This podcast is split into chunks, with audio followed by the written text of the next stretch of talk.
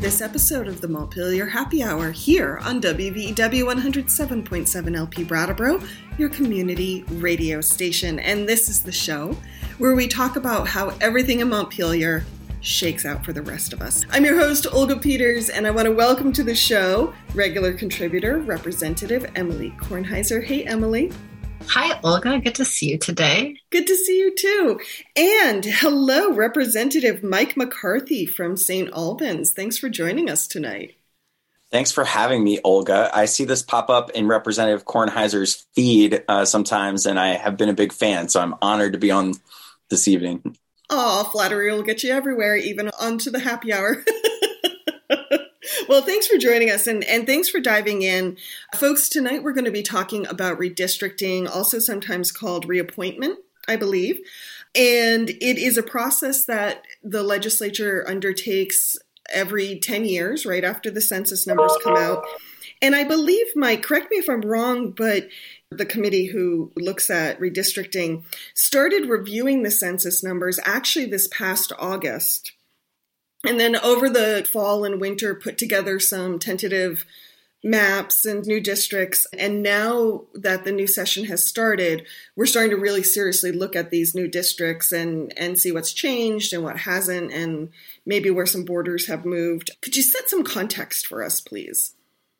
Yeah, so there's a lot to unpack there. So it is true that the the census is kind of the driver. So we're required to every 10 years by the federal constitution have a, a, decennial census, a counting of not just the voters, but every single man, woman, child, every single person that lives in the United States. And when we look at how that impacts the legislative session, we typically would get the numbers sometime in the spring of the year. Excuse me with my phone going off. I should have silenced that. So we typically would get the numbers in the spring of the the year following the census. So we would have gotten them like March of 2021. And instead, we didn't get the numbers until about six months later, like you said, in August. So that has changed the entire timeline for the process that we have to go through in the legislature mm-hmm. of figuring out how to have 150 House members in one and two seat districts and the 30 senators in their one, two, and three seat districts this next time around. Chittenden County will no longer have a six seat Senate district after this reapportionment. That's another big one. But yeah, so we do this every 10 years, and we are going to take those 2020 census numbers. And so there's about 658,000 Vermonters in change, according to the census. And when you divide that by 150, that means each representative in the House that Emily and I serve in is going to represent 4,287 people, give or take. And so it's that give or take that really matters when we're talking about the puzzle of figuring out what all the new districts look like. So, quick question for for our listeners, but also for me. I just would love to clarify in our Constitution, are there numbers set out like we have to have 150 reps and they have to have so many people, or does that change? How does that work? Yeah, that's a great question. The 150 number uh, comes out of the Constitution, and it used to be actually that there was one legislator in the House for every single town and gore in Vermont. And so you had, you know, over 200 people, but the person that represented Buell's Gore population, I don't know how many people, like 60, represented the same amount of people as the person from Burlington who represented thousands. And in 1965, I believe, there was a Supreme Court case uh, that established a principle of one person, one vote.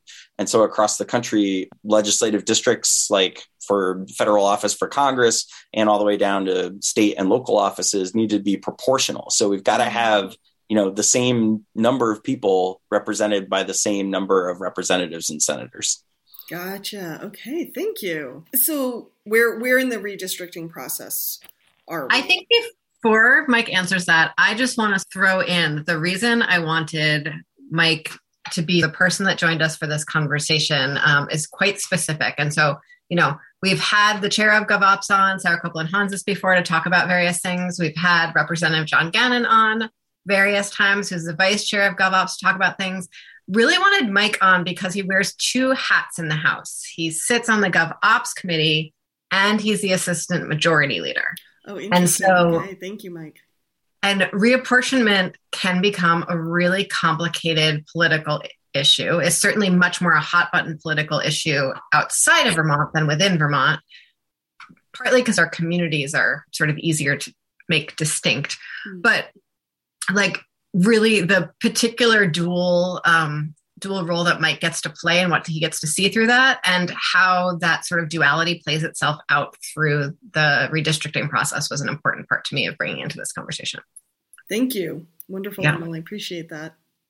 Yeah. So the the other word or title for assistant majority leader is the whip. So I am the whip in the majority uh, for the Democrats in the House, and that comes with supporting the majority leader and the speaker and being part of setting the legislative strategy and figuring out what bills are going to come to the floor when and how we're going to talk and share our values and our message in public. But it's also about figuring out like how do we actually do the process of governing because we're in the majority. We we have to be the people who are essentially uh, responsible for the legislation that gets passed, at least on the House side. So I take that role really seriously, and I take the role of being on GovOps really seriously. And I think what we want at the end of the day is for the vast majority of Vermonters to feel like we listened to their local elections officials that we were looking at how do we best ha- uh, do our duty to the Constitution and to the statutory requirements. And the Vermont Constitution is really specific about how the House is going to be made up. You know, it, it talks about the 150 members and it says they can be in one or two seat districts. And then right after it talks about they can be in one or two seat districts, it says the General Assembly is going to figure out what those districts look like and they've got to make sure that there's equal representation. And so that question of what does equal representation mean? Mm-hmm. Uh, is it just about the population or is it about other things? Like in our laws, we talk about having those districts have some priorities in their formation. So we've got to think about maintaining areas of common interest. So we think about like, do these two towns that we have to stick together in a district, do they share a school district? are they geographically connected like can you get to one from the other or is there a mountain between them so there's lots of things to think about when we think about the puzzle beyond just the population and making sure everybody's proportionally represented it's a real trick and right now in my role as the whip and sitting on that committee what emily's saying is i'm hearing from everybody who's really anxious like what is my district going to look like when i run in just a few months Mm-hmm. So this is a time of high anxiety for people in the legislature, and, and I'm trying to help everybody calm down and figure out how we best divvy up this beautiful state into districts that make sense for our communities. Mm-hmm. Thank you. And, and so the process starts with the census and sort of ends with the legislature. But in between, there were some steps that I think we left out that I think might be helpful for listeners who are paying some attention to get some specificity on.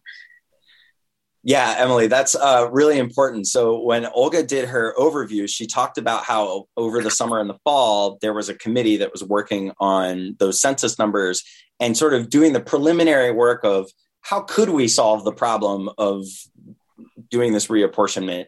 And the Legislative Apportionment Board is a seven member board that has representatives who are from really all three of the major political parties Republicans, Democrats, and progressives.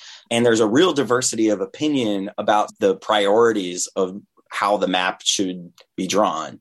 And what the main point of debate was, the kind of crux of their disagreement on the legislative apportionment board over the summer and fall was whether every single House district in the state of Vermont should have just one seat mm-hmm. and sort of ignore the two seat tradition that we've had in a lot of our districts. Right now, we've got a mixture where about two thirds of the seats are one seat districts, and then about a third of them are two seat districts, especially in the kind of more compact urban areas like in Burlington, for instance. But then you look at a city like Brattleboro, and there are three single seat districts. So there's it's kind of uh, different in each community. And the Legislative Apportionment Board got that census data in August.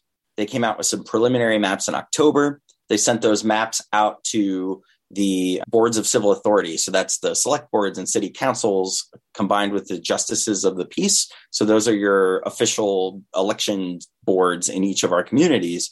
And they gave feedback. So, you know, of the 200 plus communities, about 140 said, yeah, we like that map. It's fine or they said, "Oh, we really hate that map. It cuts our town in half and it sticks us with a town that doesn't even have anything in common with us. And why would you do that to us?" So there was a real spectrum of feedback from all those towns in November. And a lot of the angst came from the fact that when you divide the the state into 150 single member districts, you end up with a situation where a lot more towns have a, a division in the middle of the town, mm-hmm. and you can't keep the whole community in one district. And so, that can I give an example because I think that's sort of hard yeah. to imagine. So I'm sitting in Brattleboro with our three perfectly well. In the last reapportionment, they were perfectly divided three districts. They're going to need a little bit of wiggling now, but we have three separate districts. It works out fine. The community finds their way. And then, sort of right north of us, we have the Putney, Dummerston, Westminster as a two seat, you know, one district that has two seats in it. And if that was going to be divided into two seats, likely Putney would get carved in half, right? Like that's sort of the easiest way to imagine it. And some folks in Putney would be sort of voting and aligned with Westminster, and some folks in Putney would be voting and aligned with Dummerston. And I know Putney pretty well, and I don't think they would like that at all. I think they like, you know, Putney is Putney, and they have their general store, and they have their co op, and they have their common, and they have their school, and they want things to be sort of centered in their own nexus. Mm-hmm. And so for me, I'm like, single seats are amazing. Like, this is so straightforward, but I can imagine that if my town was divided in half, I'd be very uncomfortable. Thank you, Emily. Yeah, that's a great example. And the other thing about that, to not to single Putney out, but I don't know Putney's town clerk, and you guys are kind of on the opposite side and end of the state from me, uh, being up here in the Northwest in St. Albans. But in any town, to use your Putney example, that gets cut in half to make a new district, that makes the elections for state representative much more complicated because mm-hmm. every voter who comes through the door if you split that town and there there's half the town is voting in one legislative race and half the town's voting in another that means that the clerk and the elections officials need to you know maintain the separate voter rolls and give a distinct separate ballot with a different race to every single voter that comes through the door and make sure that the right voter is getting the right ballot. So it does complicate things. And you know our our elections are run at the local level a lot of times mostly with volunteer effort in Vermont. And and so a lot of times in more rural districts, having a two seat district that keeps the towns kind of whole to make the numbers work out can make the elections a lot easier to administer. Mm-hmm. So we have, and for listeners, I will link to this web page in the show notes. But there is a page on the legislative website that outlines the work the board has been doing and the different maps. But as I understand it, there's like a final map, but it hasn't been voted on by the legislature yet. So this is a really confusing thing. It's actually probably the number one reason I wanted us to talk about this right now because we voted out officially like floor vote all of the pomp and circumstance like a regular bill. We voted out a draft for comment, basically. I don't think we do that for anything else. It's we're doing I mean, a lot of things that we don't usually do this year, but yeah. yes.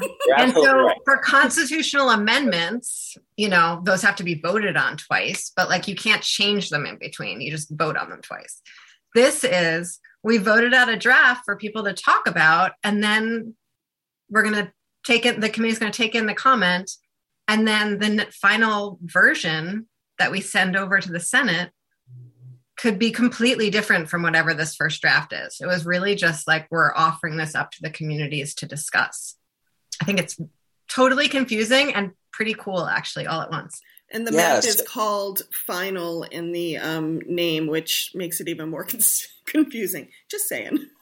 yeah. So I want to unpack that a little bit with you, Olga, because it is really confusing. So the final map is the final map that came out of the legislative apportionment board process. Mm-hmm. And so recall, you know, you've got those seven people, they've had their heads in the census numbers, they've got their own philosophy about single member versus two member districts and all that stuff. And four of them, four out of the seven, supported a map that was just single seat districts. Mm-hmm. And they passed their map and that sort and then they sent that out to the BCAs and they finalized it at the end of November. And then the alternate map that three of the members of the board supported was also finalized. So there's a final version of the majority adopted map and the alternate map from the Legislative Apportionment Board. Both of those maps are a suggestion to the legislature. So we right now are really just at the beginning of our process of looking at those maps, everything that the boards of civil authority and the public are telling us and trying to figure out okay what do we like and what can we support in each one of these districts and then if we make certain choices in one corner of the state it has a domino effect mm-hmm. on the region around it and all the way up to the end and wherever you end up um, and typically we kind of work from the trouble spots in the southern parts of the state where there we're a little bit under the deviation where there hasn't been as much population growth or there's even been a little bit of loss. Like i think about rutland city for instance mm-hmm. compared to burlington. You know burlington's grown a whole lot. Rutland city's lost a little population. And so we're the the sort of gravity is shifting north and yet we still want to keep communities kind of whole and have people really understand where the representation is so yeah, we're just at the beginning right now, now that we've passed that initial map of taking the official feedback for the legislature. So the lab did their whole process, they finalized their process. That all happened last year. And now we're at the beginning of the legislative piece. And we basically have seven or eight weeks now, I think, is the general uh, thinking to figure out what our final real adopted map is going to be in the legislature. So, um, that and seems so like a lot of time. It also is giving me anxiety because it's going to go really fast. well, and so right now, the boards of civil authority in a lot of communities are having conversations around this draft that we just voted out for comment. And they're being sort of lined up to provide testimony and comment to the Gov Ops committee so that they can be informed by what the boards of civil authority are thinking. So later this week, Hilary, our town clerk in Brattleboro, is coming in and testifying before GovOps. She's really looking forward to it. We have the special circumstance of our town meeting, our representative town meeting, which is also impacted by reapportionment. And that sort of Windham County is one of the first counties that's testifying, and then they'll sort of, you know, go through all the other folks. Great. We have just over five minutes before we need to hear from some underwriters. I'm curious, Mike, you know, we're working off of 2020 census data. And as we all might remember, 2020 was a little bonkers. The census was a little bonkers. Down in this area of the state, we have a number of folks who maybe moved to the area during the pandemic, but it's kind of a second home. So they, they kind of have a home base elsewhere in the country. So I'm just curious, how did the board work through those numbers? And I, I don't mean to be inflammatory, but how good are those numbers? So I think about the census like a snapshot and a point in time. Mm-hmm. And we're required with our process in the legislature to take the numbers that we're given and to work w- with those numbers. We also have the flexibility, though, of going like when we look at the 4,287 ideal district, we could go two or three or maybe even 400 people. That's probably pushing it constitutionally, but we have some swing. So we're really more focused on making sure the districts conform to uh, the existing political boundaries like town borders, trying to keep you know districts within a county, hold school districts together as much as possible. We're looking at those things more than we are really delving into. Oh man, were there you know 60 more people than we really think live in the town of Wilmington? You know there are some towns that submitted in their official comments to the legislative apportionment board that they've issued a whole bunch of housing permits and they have a bunch of development going on. I think of South Burlington, for instance. Mm-hmm. Their BCA wrote this long, beautiful report about how they think they're going to have another thousand people within just a year or two.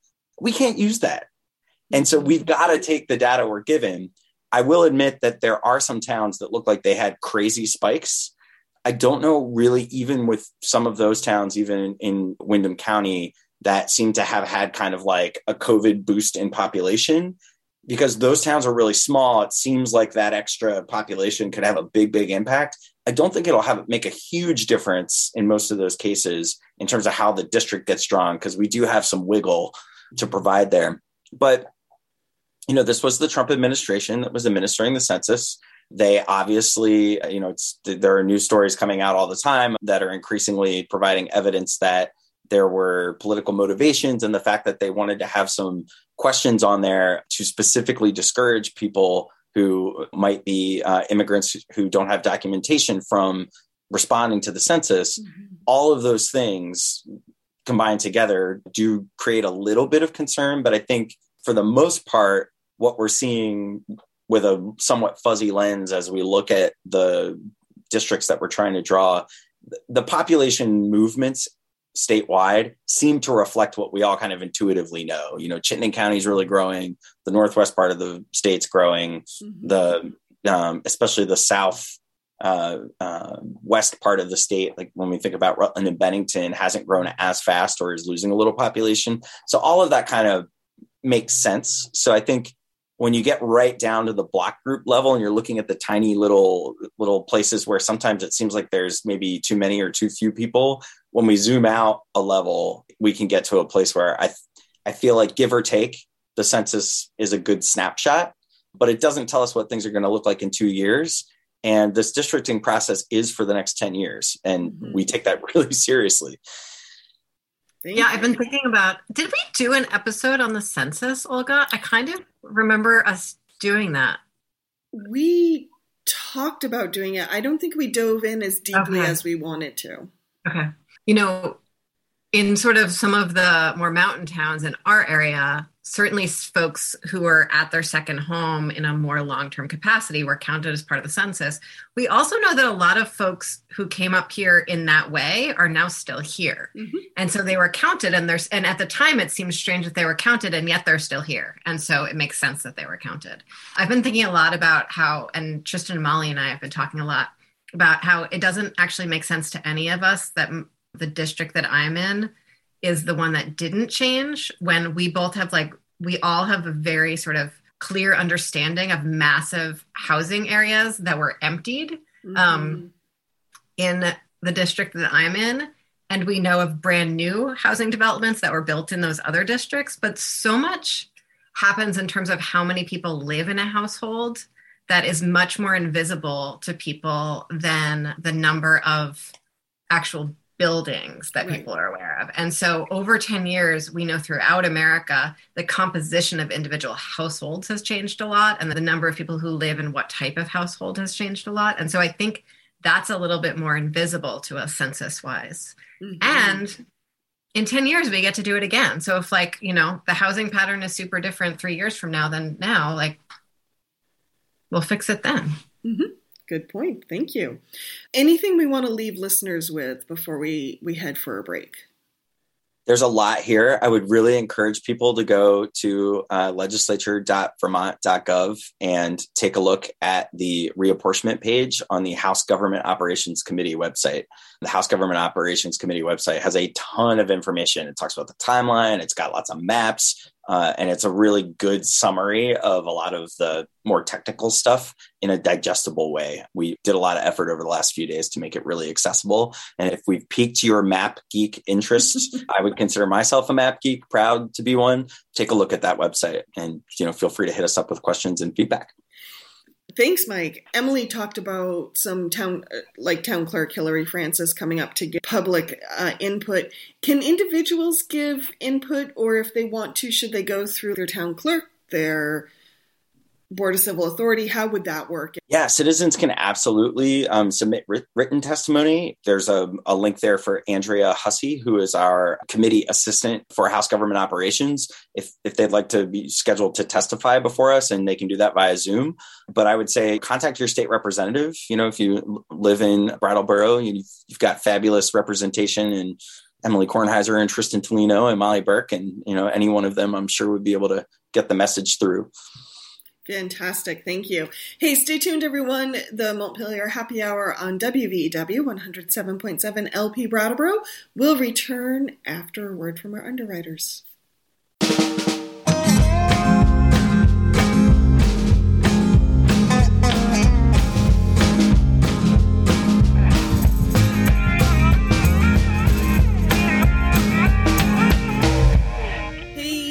People, welcome back to the second half of the Montpelier Happy Hour here on WVEW 107.7 LP Brattleboro, your community radio station. If you're just joining us, I am your host, Olga Peters, and I'm speaking with regular contributor Emily Kornheiser, one of three reps from the town of Brattleboro, as well as Rep Mike McCarthy, who is visiting with us via the interwebs from St. Albans. So glad you are both here. As always, you can find the happy hour on WVEW, wherever you find your podcasts, as well as BCTV. We thank all the, the channels who carry us. And Emily, what do we need to remind listeners of? Well, Olga, the views and opinions expressed here on the Montpelier Happy Hour are those of the hosts and the guests and not any of the stations that broadcast our conversation, not any of our employers, nor friends, nor loved ones, just the individuals saying and thinking the things. Thank you very much. So, Mike and Emily, yeah, we've been digging into redistricting, aka reappointment, and and looking at how this latest round of census numbers may or may not be changing some of the the districts in Vermont, the legislative districts. And I've been sitting with this getting ready for this conversation because as someone who grew up in one of the hills towns, there have been times where I've been part of Windham. There were times when we were like a Windham Bennington district. And it was always interesting to me because it, it showed me how these districts are both on a map, but they're also emotional and how weird it would be for me if I was going through my town and seeing like a sheriff from Bennington County sitting on the side of the road. It's like, wait a minute, what? Um, things, kind of things like that, or when your when your lawmaker might change after redistricting, and it it's also making me sit with on the national stage you know, there's a lot of concern and harm been done around gerrymandering. And I know that that's kind of a big bucket, but could you guys uh, unpack that for us around the emotional part of our we might have for our districts, but then also that that definite political game that has been played with districts and what those might mean for the state. I want to start answering that with a slight and loving correction to something you've been saying, Olga. So it's reapportionment, not reappointment. Oh, sorry, that's so, me being dyslexic no, but what I think is actually really, and I, I knew that, but I also think that it's actually like a really interesting linguistic difference. And I'm going to like play it out just for the sake of conversation, even though I don't, I don't think it was intentional. So with reappointment, there's sort of this idea that maybe we would be appointing people to something and it would be about making sure that the right people get in the right seats in the right districts, right? And that's gerrymandering. And we're not mm-hmm. doing that. But reapportionment is about the proportions, right? Mm-hmm. that are going into each district. And it's about counting the number of people and making sure that those proportions are proportional to community boundaries, proportional to the number of humans who are voting. And it's sort of much more of a mathematical and holistic process rather than an anointing or an appointing. And I think in Vermont, we're really focused on this idea of reapportionment. Part of it is it's a little bit easier here because we only have one congressional district. And so when you're talking about reapportionment or redistricting and gerrymandering, a lot of the focus is on congressional districts, and we only have one. So it's pretty hard to move it around because it's the whole state. yeah, that is a really good point, Emily. The fact that we don't have to have a tough conversation about congressional redistricting and reapportionment, it makes our lives a lot easier. But we also, in Vermont, I think we might be second just to New Hampshire in terms of how small our House districts are in population relative to the representative. So, mm. with each of our representatives representing about 4,300 people, there's 150 of us over New Hampshire, they have 400 in their the lower house of their general assembly. And so they've got 400 reps who each represent, I think, closer to 3,500 people, bigger population total in New Hampshire than Vermont.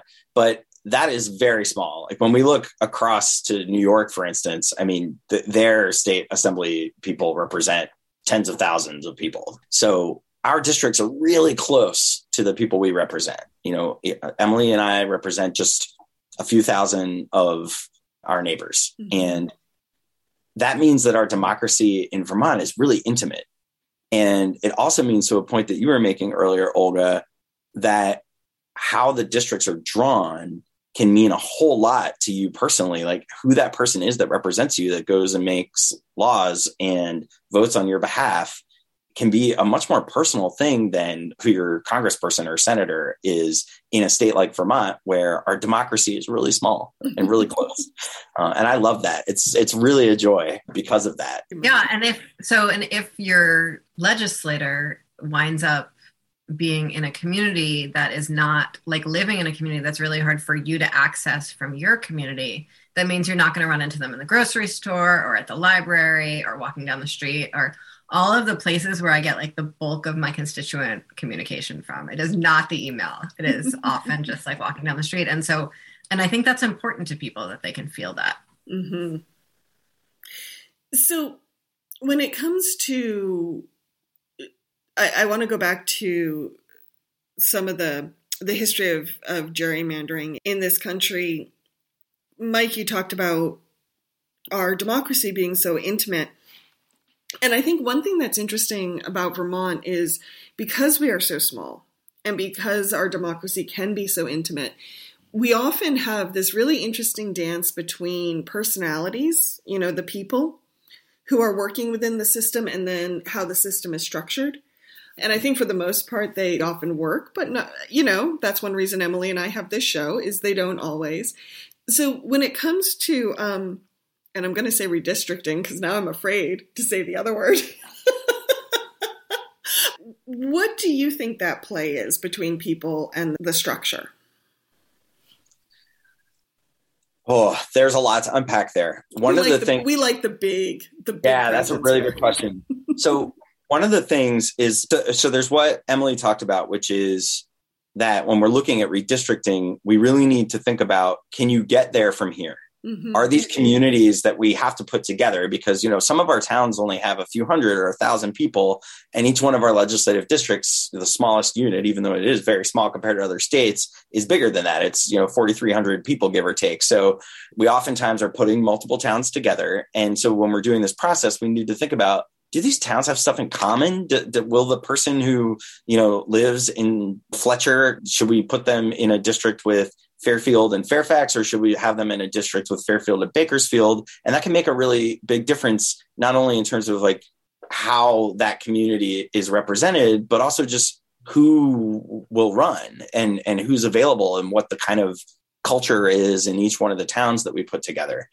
And so when I think about the personality piece of it, we have a legislature that was built for gentlemen farmers to go and you know spend the off season figuring out if what the governor proposed was a good idea or not right? That's kind of the foundation of how things were built. We still operate and as a citizen legislature where we basically we get a few hundred bucks a week and we end up spending most of that just going away from our day jobs if we're people who are working age like Emily and I are. And it's a real privilege to serve and only people who can kind of make it work have access to the job mm-hmm. and it, it's been a real struggle to figure out how do we make the job of representing your neighbors in this beautiful intimate democracy. We get to work inside of a museum at the state house, basically this this lovingly, you know, maintained and manicured place. It's a real privilege to be able to do it. And it would be much more accessible to more people if we paid people for all the time and the effort that they had to put in. But for the folks who have the power to change it, like us who are in the legislature, to suggest that we and our colleagues should make more money is really a difficult thing to do politically. And so we get kind of stuck. The structure is sort of stuck in this place mm-hmm. where many of us recognize that it's inaccessible for a lot of folks to run for office and participate in the legislature. And yet, politically, the idea that we would suggest that we get paid more seems self serving. And so we're like, no, we're not going to do that. And so that's one of the things that is a conundrum and a paradox. And I'd like to use fora like this and I appreciate the opportunity to have a really frank conversation about that dynamic and ask Vermonters to really think about would you support us making it possible for a single parent to be a legislator? Like, I'm lucky to have a partner, my wife, who has a job and I have a job that are flexible enough to allow me to do this work and still be a parent with a nine year old and go down to the legislature four days a week for five months out of the year. That's a really crazy schedule. and and it's it's only because of circumstance and the fact that I have a lot in my life that I'm able to do that. And so I think I think a lot about beyond reapportionment and redistricting, how we have some things to work on with the legislature and who gets to show up. And we've done a lot of work trying to recruit a more diverse group of people who don't look like middle class white guys like me to serve in the House. And that's been really tricky in large part because of the time commitment and the the lack of support financially that people get once they get elected and you know to be explicit about it beyond sort of my personally like complicated situation that allows me to do this or mike's personally complicated situation that allows him to do this i don't think it's news that we're going to have a seat in the senate from windham county open. And so i've been trying to talk to people who might be interested in running for senate from windham county and I have talked to many people who have said who would be incredible, do an incredible job representing our county in the Vermont Senate, who have said, I've thought about it, I've thought about it, I cannot figure out a way I can possibly afford to do that. And so they're not going to run. And these are, you know, folks who would who would do our community well. Um, there's another sort of structural piece of this whole conversation about gerrymandering that I want to mm. throw in because I don't want us to get self congratulatory about the fact that we don't have gerrymandering here because I think there's some accidents to it. Mm-hmm. So, our process, which works and actually tends to not have very much gerrymandering in it, is certainly not sort of international best practice for open and transparent election procedures. It's just not. Mm-hmm. But it tends to, it's like historically has come out quite fairly, quite equitably for a lot of the reasons that Mike talked about but there's another reason that it's come out fairly, fairly, and equitably over the last 200 years. And it's sort of similar to the reason that we have such an incredibly high proportion, proportion of homeowners here, right? Yep. And we congratulate ourselves so much about our high proportion of homeowners, but it's because we never really had redlining here because we didn't have anyone who wasn't white here. And we haven't had that much gerrymandering here because we haven't had anyone that we had to really like protect the vote from because everyone was white and even that whiteness was a fairly homogenous whiteness. And so I think, you know, there's a lot of really incredible characteristics of Vermont, Vermont geography, Vermont intimacy, and all of those things that have prevented the kind of gerrymandering we see other places in the country. There's also just sort of like the reality of the trust that Vermonters have built in each other because they're like each other. Mm-hmm. Um, and the fact that explicit racism never needed to you know rear its head because there was you know very few people of color to be racist against and so i'm curious and want to be vigilant as the state becomes more and more diverse that we're able to keep what has worked over that time and sort of beware changes in that mm-hmm. thank you emily Mike, does that bring up anything for you?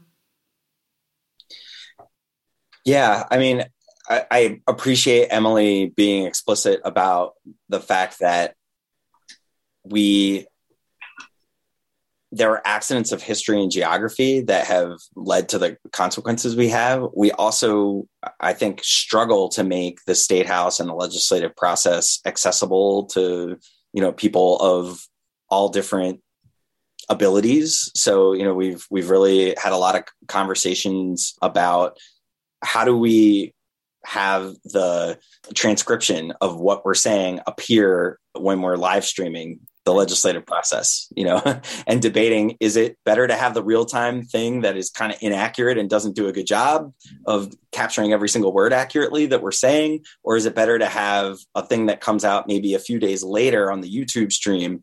And, you know, that so those issues of access and equity around. Or do we have a live interpreter like we have at our town meeting, right? Mm-hmm. Who's like the legislative live interpreter, like, right? So, like, there's even a third option that, like, is a level of resources that we can't even fathom right now, but would actually probably be the equitable solution, right? Exactly. Uh, yeah. And yeah, and and I would say that you know the way that we have the legislative structure set up, the governor's got all the staff and the power, mm-hmm. and comes in and tells us a lot of stuff, and then we've got to, with very little staff, kind of pull in the voices that we want to hear from our communities. And I think we've been trying to take the job more and more seriously even though there are a lot of structural barriers to it, to get people in front of us that represent a more diverse spectrum of the opinions and experiences that are in each of our towns as we're considering things. And there's a real effort among folks who are involved in the social equity caucus in the, the House and the Senate to you know sort of formalize that and have some best practices for our committee chairs and our leadership and so I just think we're in this time of enormous change and conversation about what our democracy should look like and who gets to participate. And while we're doing all that, we're carving up the map because we have to do it every 10 years to figure out, you know, which which towns are going to be together and what those districts are going to look like.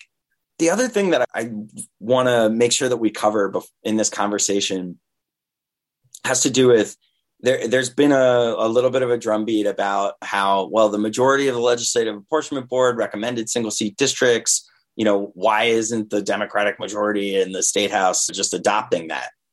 Mm-hmm. Um, and the number one reason I think is we heard feedback from many, many, many communities that really just did not want their towns split. They felt like the towns that they got put in with because of just solving that puzzle they didn't maintain uh, common political interests or respect the existing political boundaries. And all of those things are written into our statutes. And then we look at a solution that's written right into the constitution that says well we can do one and two seat districts and we have for a long time. And i want to acknowledge the fact that multi-member districts have in some places in history been used like gerrymandering to silence minority voices. Hmm. Uh, that that has been done in places. I don't think that that's how two seat districts have manifested in Vermont, particularly because our districts are so small. You know, they're only representing a few thousand people. Even the two seat districts, you know, you're going from 4,300 to 8,600. You're still not talking about a huge area. And I think that the claim that it's a partisan split is really not a salient argument because on the legislative apportionment board, the three members that voted in the minority on their recommendation, tripartisan. The four members who voted for the majority single seat map, tripartisan. There's a philosophical difference more than a partisan one on the legislative apportionment board. And so we're left with two maps from them, a lot of feedback from towns, our own thinking about things like single versus two seat and all of the history of these different regions and districts. And now we've got to do the hard work of debating and compromising all of these little tweaks that will eventually, by the end of this process over the next couple of months, tell us what the 150 members, or at least where the 150 members of the next biennium will come from. Thank you. Yeah, it's funny, there's part of the conversation about this one seat versus two seat has been I've heard people say, well, if you have a two, if you're in a two seat district, then you get sort of double the representation. And so your voice is more powerful in the legislature. And I, as I sort of think about that as a person sitting in a single member district, I very much feel that like I represent Molly's constituents and that Molly represents my constituents. Mm-hmm. Like as three representatives who represent Brattleboro, And even though it's three separate districts by legal demarcations, we always have each other's constituents' backs. If there's an issue affecting the town, certainly all three of us are engaged in that. It's not, none of it's that simple or straightforward. And I see colleagues who might be in sort of more rural areas, two of them will absolutely band together for an issue that impacts their region. And one member who's sort of part of that district is not part of that conversation. So I think it's a sort of catchy talking point, but it's so different from my lived reality, even as a person in a single member district. And I've been thinking about it a lot since the first time I heard someone say it. That is interesting because I see your point, Emily. Even though Brattleboro does have three single member districts, I see it as three people representing Brattleboro. Yeah. Yeah. I spent an awful lot of time this past weekend talking to the select board from Fairfax, mm-hmm. a neighboring district of mine, who are very concerned about some of what they've seen in the legislative apportionment proposals. So, you know, we do kind of all, you know, we serve our regions in a way. And I think for most of us, our approach to legislating is about doing what's best for the whole state. Mm-hmm. Right. Like we we are are there to represent our communities but we have to do what's best for all of Vermont. We can't just have the narrow focus of like, I can't just represent St. Albans. Emily can't just represent Brattleboro because, you know, what affects a child or a senior or, you know, a taxpayer in Brattleboro is going to affect me because we really are one state and we have one giant big budget that we have to think about. And we're trying to figure out how to pull our resources and do the right thing for our communities and our neighbors and I can't actually even fathom what it would look like to just represent, like to just think about the needs of West Brattleboro and to do that in isolation. Like I can't even, I mean, like I think I'm more attentive to flood zone issues because of the geography of the district. Hmm. But above and beyond that, like most of the issues that are important to my constituents and impact their lives are, you know, true for so many of your constituents, Mike's in a totally different political, totally different social, totally different economic landscape up there. It's just, yeah. Hmm. Yeah, we, it is a, it is a diverse state in a lot of like our geography and perspective even though you know it's an old white state in a lot of ways. And so i think that like what people need in brattleboro and in st albans we, we are going to bring our flavor of what our constituents want but we've got to you know we're passing laws that are going to affect every single one the same way. And we've got to those words on the page really really are going to matter to people. And um, we take that job pretty seriously but it's the this redistricting process it's very hard to imagine a scenario where we don't have a huge majority of our house support the final map. Mm-hmm. um, that you know that happened 10 years ago and i really think it will happen this time around. And so the noise about partisan stuff i mean you know we have on the GovOps committee is uh, seven Democrats, three Republicans, and a progressive none of them are going to let us get away with anything. If we on the majority tried to give ourselves some kind of wild advantage, there's going to be a, a, compromise on a lot of the lines in some places, but I think it's such an openly transparent process. It can be confusing and it is complicated, but the numbers are what they are. It's just about solving a puzzle in the way that works best and respects all these funny ideas we have about my town boundary and the school district and all of these funny little invisible lines that we've put all over the place. We've been talking mostly about the House, and of course, both of you are in the House. Is there anything happening on the Senate side that we should just quickly note? Oh, I love how you're smiling. For the sake of our radio listeners, I think I think Mike is trying very hard not to like laugh too hard at this. the technical answer is the Senate has a different process than one, the one we talked about for the House. They actually form a little committee of their own.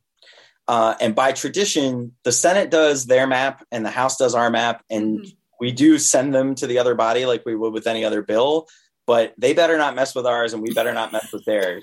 Uh, so there's there's a lot of uh, trust going on that we're not going to play around too much with each other's maps. But they have to go through the same process that we do But traditionally, the Senate was divvied up by county, right? You know, and with proportional representation, especially Chittenden County now is going to be really split because we passed a bill uh, a couple years ago that will make it so that during this cycle, the largest number of members you can have in a district is three in the Senate. And so Chittenden County has had six members in an at large district, which uh, there isn't any other at large legislative district in the entire country that's like that.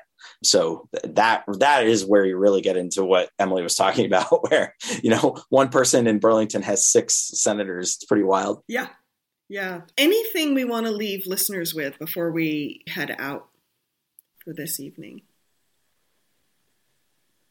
You're looking both. I think this is like this is the nitty gritty bit of democracy. So if folks have a minute to dive in, dive in. The Board of Civil Authority meetings are streamed now. You can watch those in Brattleboro at least. Mm-hmm. Um, you can tune into any of these conversations that GovOps is having about any of this. There's so much fun map data. There's so much fun census data. Like it's all just, and this is sort of what shapes it all. It's pretty cool. I've been using a free app called District Builder that allows you to sort of play around with districts and it has like the state and the county and the block group and then the little blocks that only have like 50 or 9 or a dozen people in it. So if you go to districtbuilder.org, I think that's a, a fun little program if you want to try to build your own map.